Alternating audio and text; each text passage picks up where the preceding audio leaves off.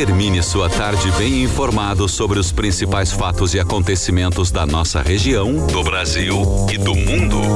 Agora, na 10, resumo do dia.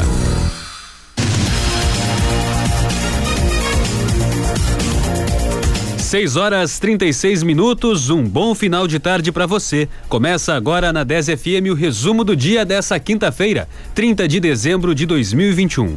Eu sou o Douglas Dutra.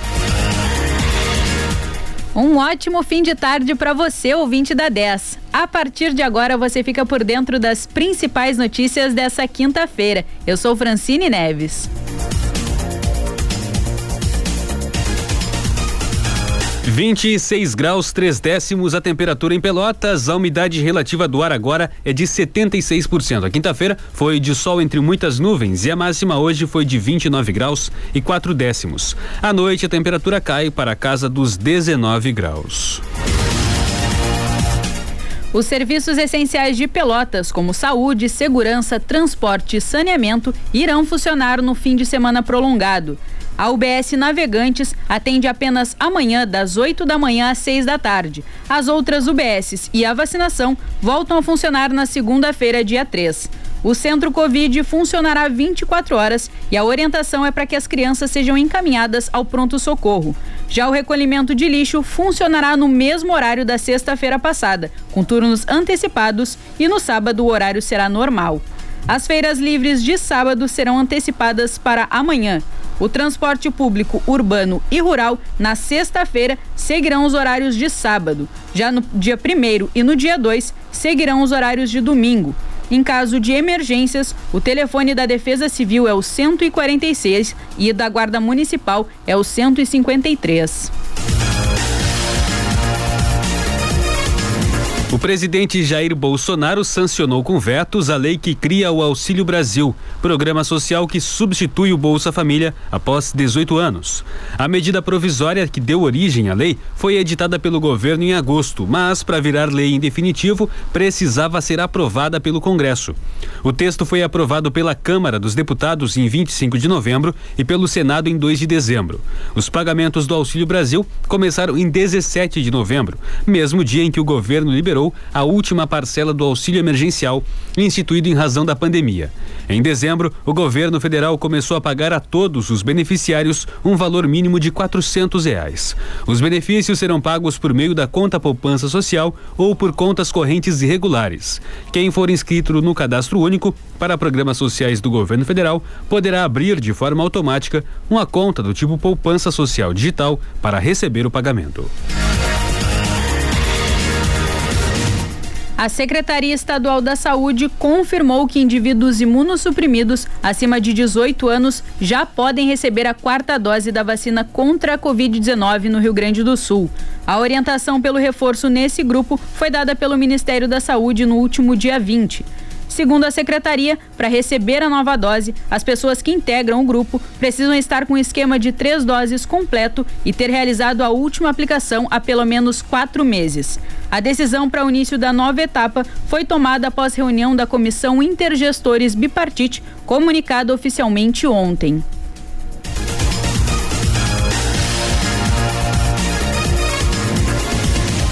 O ministro da Educação Milton Ribeiro publicou um despacho no Diário Oficial da União de hoje, impedindo as instituições federais de ensino de cobrarem a vacina contra a Covid-19 para o retorno das aulas presenciais. Em vez de cobrar a vacina, as instituições devem aplicar os protocolos sanitários determinados em resolução do Conselho Nacional de Educação para evitar o contágio. Ribeiro argumentou que cobrar a vacina seria uma forma indireta de torná-la compulsória, o que, segundo ele, só pode ser feito por meio de lei. Pelo menos quatro pessoas foram presas por tráfico de drogas na zona sul do estado nas últimas 24 horas pela Brigada Militar. Em Pelotas, policiais do 4 Batalhão prenderam um homem com quase 600 pedras de crack na rua São João, no bairro Santa Terezinha. Com ele, a Brigada Militar recolheu ainda R$ 1.049, um simulacro de pistola e um celular. Em Pinheiro Machado, dois homens e uma mulher foram detidos por tráfico de entorpecentes na rua São Jorge na madrugada de hoje. Os policiais apreenderam com um trio porções de maconha e de cocaína e também dinheiro. Todos foram encaminhados para as delegacias de suas cidades. Um incêndio de grandes proporções foi registrado na tarde de hoje em um banhado próximo ao Shopping Partage, em Rio Grande. Segundo informações do Corpo de Bombeiros, as chamas estão em local inacessível, mas não oferecem riscos às residências, então o efetivo vai esperar o fogo queimar a vegetação do local para depois intervir. Pela grande quantidade e densidade da fumaça, a Polícia Rodoviária Estadual está na ERS 734, em frente ao shopping, para orientar o trânsito. Após a recusa do governo federal em receber ajuda humanitária da Argentina, o governador da Bahia, Rui Costa, anunciou através das redes sociais que o estado aceitará ajuda de forma direta, sem que o apoio precise passar pela diplomacia brasileira. De acordo com o governo baiano, a Argentina ofereceu o envio imediato de 10 profissionais especializados nas áreas de água, saneamento, logística e apoio psicossocial para as vítimas de desastres. Antes da recusa, o governador do estado chegou a fazer um pedido de autorização para a missão estrangeira. No entanto, o Ministério das Relações Exteriores recusou o apoio. Ao todo, 24 pessoas morreram em decorrência das fortes chuvas. De acordo com a Superintendência de Proteção e Defesa Civil da Bahia, mais de 91 mil pessoas estão desabrigadas ou desalojadas e 629 mil foram afetadas de alguma forma. O estado registrou o maior acumulado de chuvas em dezembro dos últimos 32 anos. A escritora Lia Luft morreu na madrugada de hoje em Porto Alegre. Natural de Santa Cruz do Sul, ela tinha 83 anos. Lia Luft lutava há sete meses contra um melanoma em metástase. Ela chegou a ficar internada até meados de dezembro, mas pediu para ficar em casa antes das festas de fim de ano, pois queria estar próxima da família. Lia era cronista, contista, romancista, ensaísta e poeta. Autora de 31 livros como Perdas e Ganhos, As Parceiras e O Lado Fatal. O acesso do Havaí à Série A do brasileiro está ameaçado. Sete jogadores que estão com salários atrasados acionaram o Superior Tribunal de Justiça Desportiva e formalizaram a denúncia contra o clube. Por conta disso, o Havaí corre o risco de perder três pontos na classificação final da Série B de 2021, o que é suficiente para sair do G4 e o CSA ficaria com a quarta vaga. Diego Renan, Edilson, Yuri, João Lucas, Jonathan, Rafael Pereira e Ronaldo, que não tiveram os contratos renovados para 2022, procuraram o Sindicato dos Atletas Profissionais de Futebol do estado de Santa Catarina para efetuar a denúncia, que foi encaminhada ao STJD após notificação ao, ao Havaí. O clube tem até dia 24 de janeiro para responder. Se for comprovada a dívida com os jogadores, o tribunal terá o prazo mínimo de 15 dias para que o Havaí pague os atletas. E a contratação de Jean-Pierre pelo Atlético Paranaense foi confirmada. O jogador do Grêmio vai pra, por empréstimo até o fim de 2022, mesmo período que fica o novo reforço do Inter, o centroavante Wesley Moraes, que estava no Aston Villa. Mais esporte você confere logo mais às 8 da noite no programa Prorrogação aqui na 10.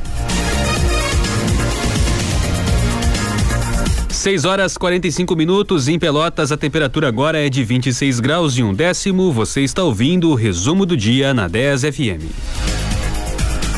E no próximo bloco você acompanha a entrevista exclusiva da prefeita de Pelotas, Paula Mascarenhas, para a Rádio 10, com as perspectivas para o município para 2022. Então continue ligado aqui na 10 que o resumo do dia volta logo após o intervalo. Segunda e quinta, das 8 às 9 da noite, o futebol invade a programação da 10. Um verdadeiro show de bola. Prorrogação. A rodada dos principais campeonatos e o que é destaque no esporte com comentários, entrevistas e o pitaco do torcedor. Prorrogação na 10. É show de bola.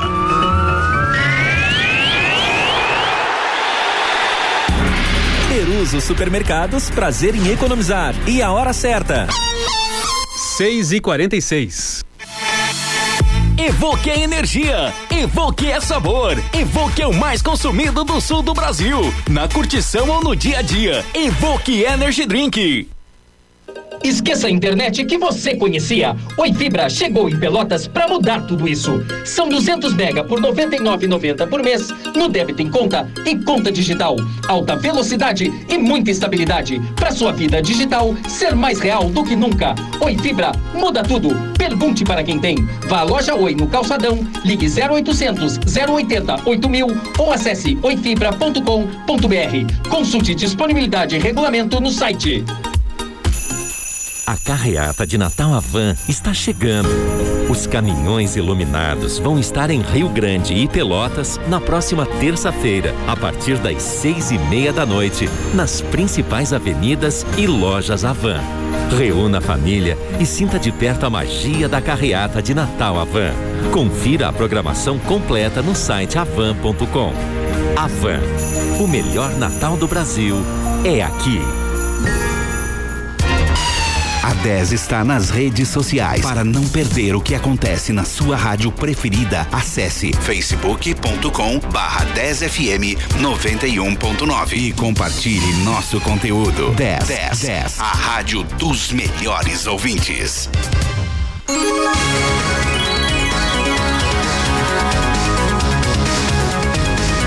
Você está ouvindo Resumo do Dia.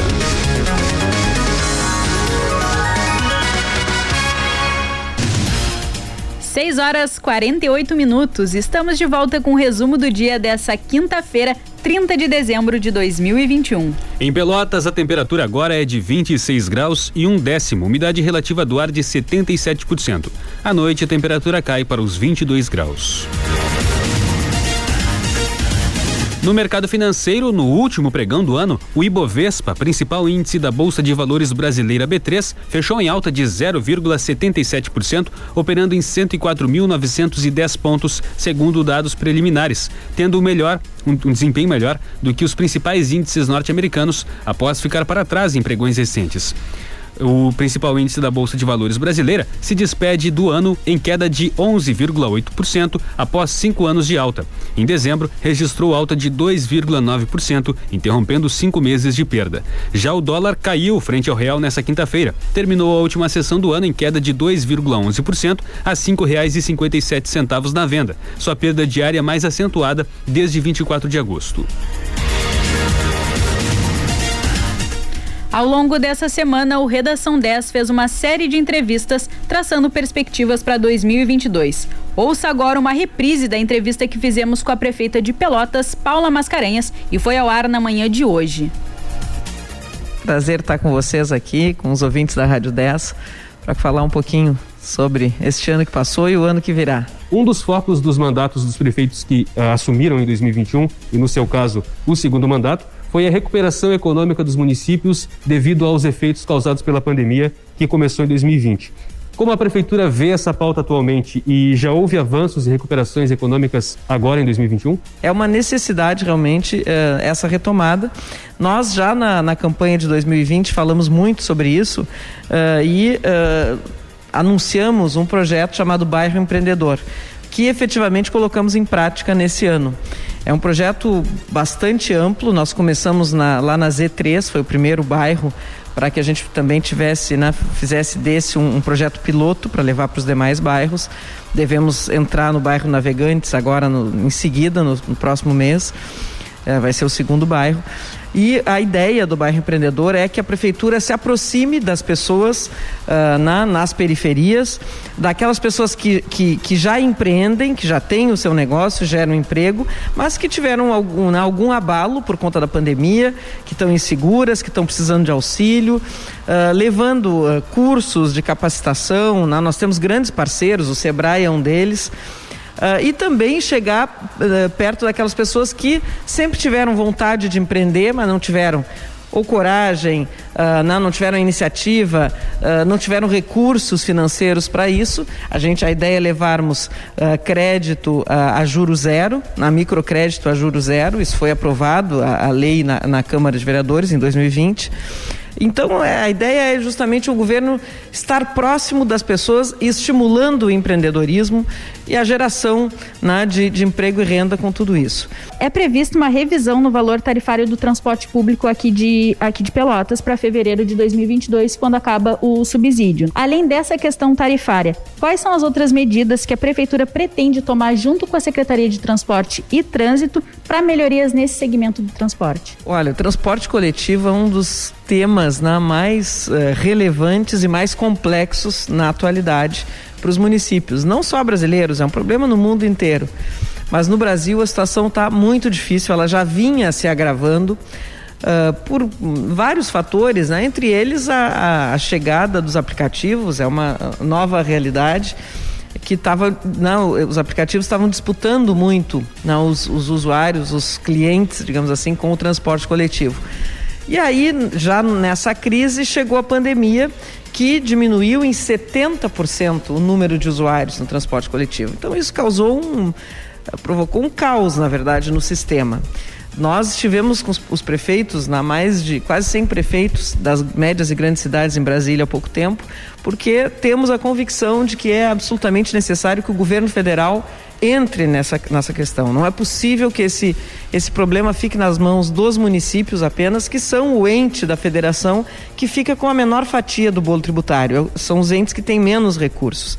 Nós aqui em Pelotas uh, sustentamos a tarifa por um bom tempo, uh, faz, dando subsídio para o transporte, já com a perda desses 70 de usuários, não havia como não elevar a tarifa. Então nós seguramos isso por vários meses, pagando subsídio. Em agosto tivemos uma recomposição tarifária, mas em seguida o, o diesel subiu, né, continuou subindo, subiu mais duas vezes depois da revisão tarifária, o que de novo pressionou o sistema e nós optamos, ao invés de de novo elevar a tarifa, que não é o que ninguém quer, porque não é bom para o sistema, não é bom para o usuário, né? que nós estamos falando justamente da crise, da situação difícil econômica, a gente não pode uh, né, punir o usuário do transporte coletivo uma elevação, nova elevação de tarifa, mas ao mesmo tempo uh, o sistema assim não se sustenta. Nós estamos de novo subsidiando. Uh, a perspectiva é que em fevereiro, não só em Pelotas, na maioria dos municípios,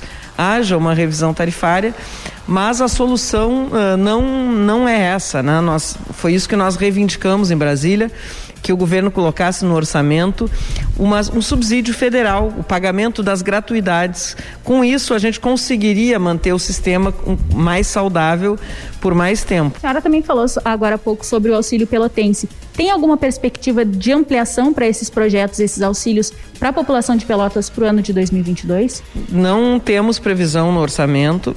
Porque, na verdade, o auxílio, esse tipo de auxílio, né, de transferência de renda, são projetos que eventualmente são necessários, né, políticas públicas que são necessárias, mas que efetivamente eh, no sistema brasileiro, no sistema que a gente vive, elas não podem, não tem como elas estarem a cargo dos municípios. Não é. Uh, não é factível, né? não é possível que os municípios que ficam com essa menor fatia sejam responsáveis por transferência de renda. Tanto que todos os grandes projetos de transferência de renda são, foram federais. O Estado agora inovou nesse ano por conta da pandemia e justamente por conta dos efeitos nocivos da pandemia, o município fez um grande esforço, teve o auxílio da Câmara de Vereadores, que repassou um recurso, antecipou o repasse na devolução de recursos, que nos permitiu fazer isso. Mas dificilmente vai, vai, essa vai poder ser uma, uma, uma, uma política pública uh, permanente por, a não ser que mude o sistema. Eu sou uma defensora de que mude a repartição tributária no Brasil e que os municípios tenham mais responsabilidades, porque eu acho que é o ente que tem que ter realmente maior recurso, porque os prefeitos, os vereadores são as pessoas que conhecem realmente a, a, a, a, a realidade local e que podem usar melhor os recursos, né? otimizar a utilização de recursos. Mas enquanto esse sistema não muda, a gente não vê perspectiva de mudança, dificilmente a gente pode ter uma política pública desse tipo uh, de forma perene. Agora, no fim do ano, a Prefeitura de Pelotas fechou uma parceria com o Rio Grande para o Ondas de Natal, né? Uh, está no planejamento dos próximos anos na prefeitura que se integrem as demais uh, áreas da Zona Sul, as demais cidades? Algum projeto que integre essas cidades da Zona Sul com Pelotas? Olha, Francine, a ideia né, foi aproximar Pelotas Rio Grande, que são polos de uma região né, muito rica e muito diversa, que é a Zona Sul. Então a gente está usando a inteligência né, para nos unirmos e fortalecermos a divulgação. Na verdade, o que nós fizemos foi um termo de parceria para uh, uh, divulgarmos como um único evento o Natal na Zona Sul. Então, o Ondas de Natal lá, o nosso o Pelotas Doce Natal aqui. E acho que sim, a ideia é que a gente fortalecendo os dois polos, a região toda se fortaleça. São Lourenço teve um projeto bacana de Natal também, uh, muito bonito, Natal a bordo. Acho que no ano que vem a gente pode vender tudo isso juntos e outros eventos de Natal que outras cidades façam. E isso é só um exemplo do que a gente pode fazer conjuntamente, porque o turismo é efetivamente uma indústria limpa e que não tem limites de crescimento. E uma das maiores expectativas é para as obras do Hospital Regional de Pelotas. É possível prever quando elas serão concluídas? É um hospital de pronto-socorro, não é um pronto-socorro regional. Hoje nós temos um pronto-socorro regional, mas não é um hospital. Ou seja, não tem retaguarda. O que faz a diferença é isso. O hospital de pronto-socorro vai ser aquele que vai atender urgências e emergências, mas que vai ter uma retaguarda de leitos. Ou seja, hoje todos os, os pacientes que entram no pronto-socorro, eles, eles são estabilizados, e os, aqueles mais graves são estabilizados e são encaminhados para outros hospitais.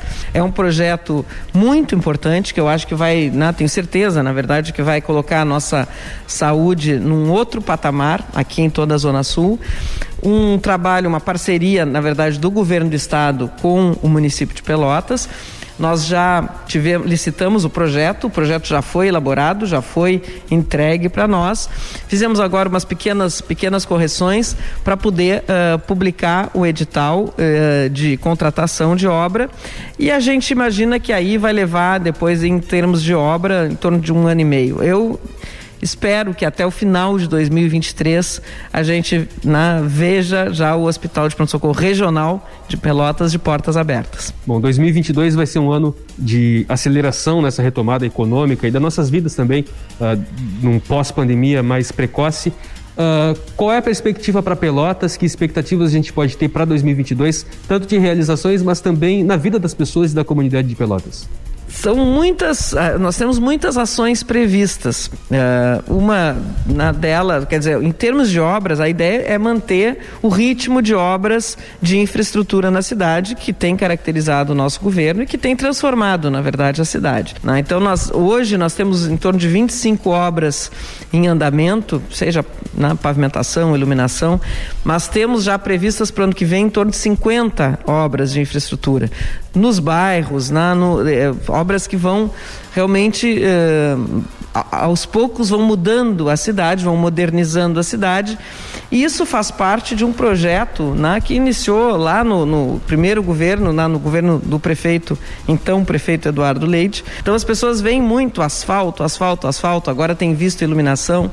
Com a aprovação da COSIP, a gente vai conseguir fazer mais investimentos uh, em iluminação e vamos seguir também fazendo pavimentações conseguimos uh, fazer um, um não a, ter aprovação na Câmara de Vereadores de um financiamento de 40 milhões de reais que vem para isso, ou seja, a cidade vai continuar se embelezando e se modernizando com a ideia de se criar um ambiente também favorável aos negócios. Agora, a gente também tem um outro, uh, um outro trabalho, né, que talvez tenha menos visibilidade, mas que é fundamental, que é olhar para as pessoas né, para as pessoas, para a proteção das nossas crianças, por exemplo, para atenção à preservação de vidas, à segurança pública. O Pacto Pelotas pela Paz continua sendo uh, uma prioridade do governo. Nós reduzimos, né, desde 2017 para cá, uh, em mais de 70% os homicídios, reduzimos em mais de 70% os crimes patrimoniais, roubo a pedestre, roubo a, a estabelecimento comercial, roubo a transporte coletivo, tudo isso caiu mais de 70%. O nosso, o nosso nosso desafio agora é mantermos esses níveis, né? continuarmos mantendo isso e olhando muito para as crianças. A gente tem vários projetos né, de, de, fortalecimento de vínculos entre pais e crianças. Na área da segurança pública, a gente tem ainda um desafio que é a questão da perturbação do sossego público. Né? Só para não dizer que eu só falo de coisas boas, a gente ainda tem esse problema. Várias áreas da cidade com reclamação de perturbação do sossego. O Gabinete de Gestão Integrada tem trabalhado sobre isso. A gente deve propor uma legislação para tentar diminuir esse problema, que não é uma exclusividade de Pelotas, é um problema que se verifica na, no país inteiro mas que a gente sabe que é um desafio que precisa ser enfrentado. Muito obrigado pela entrevista, prefeita Paula. Um feliz 2022 para você. Que a gente possa ter um 2022 de bastante realizações e concretizar essas expectativas positivas para Pelotas. Muito obrigado. Eu que agradeço a, a, oportunidade de conversar com vocês. Teria muita coisa ainda para falar, né? Falar dos desafios da saúde, dos desafios da educação, que são duas áreas também extremamente atingidas né, pela pandemia, na questão da cultura, que também, não, com 7 de abril aí por abrir as portas. Enfim, a gente tem muita coisa para falar, mas acho que também já conversamos sobre coisas bastante relevantes, importantes aí né, para a população no próximo ano. Desejo a vocês um feliz 2022 e para os pelotenses uh, né, que nos acompanham né, e todos os pelotenses que 2022 seja mais leve na fortaleça a nossa esperança e, sobretudo, a nossa união, porque nós temos juntos capacidade de construir uma cidade cada vez melhor. Muito obrigada. Você ouviu a entrevista da prefeita Paula Mascarenhas para a Rádio 10, fazendo uma retrospectiva de 2021 e traçando perspectivas para 2022. Amanhã e no sábado não tem vacinação contra a Covid-19 em Pelotas e em Rio Grande. As aplicações retornam na segunda-feira, dia 3, seguindo o cronograma habitual. Em Pelotas, agora 25 graus e 8 décimos, a umidade relativa do ar é de 78%. À noite, a temperatura cai para a casa dos 19 graus. Para amanhã, a previsão é de temperaturas entre 21 e 32 graus, com possibilidade de pancadas isoladas de chuva ao longo do dia. Para Rio Grande, amanhã a previsão é de temperaturas entre 23 e 28 graus e em São Lourenço do Sul, temperaturas entre 22 e 29 graus, com possibilidade de pancadas isoladas de chuva. O resumo do dia dessa quinta-feira, 30 de dezembro, fica por aqui. Mais notícias amanhã às sete e meia da manhã no Redação 10. Muito boa noite para você.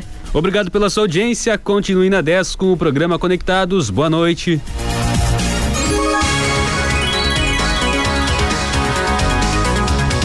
Você ouviu o resumo do dia.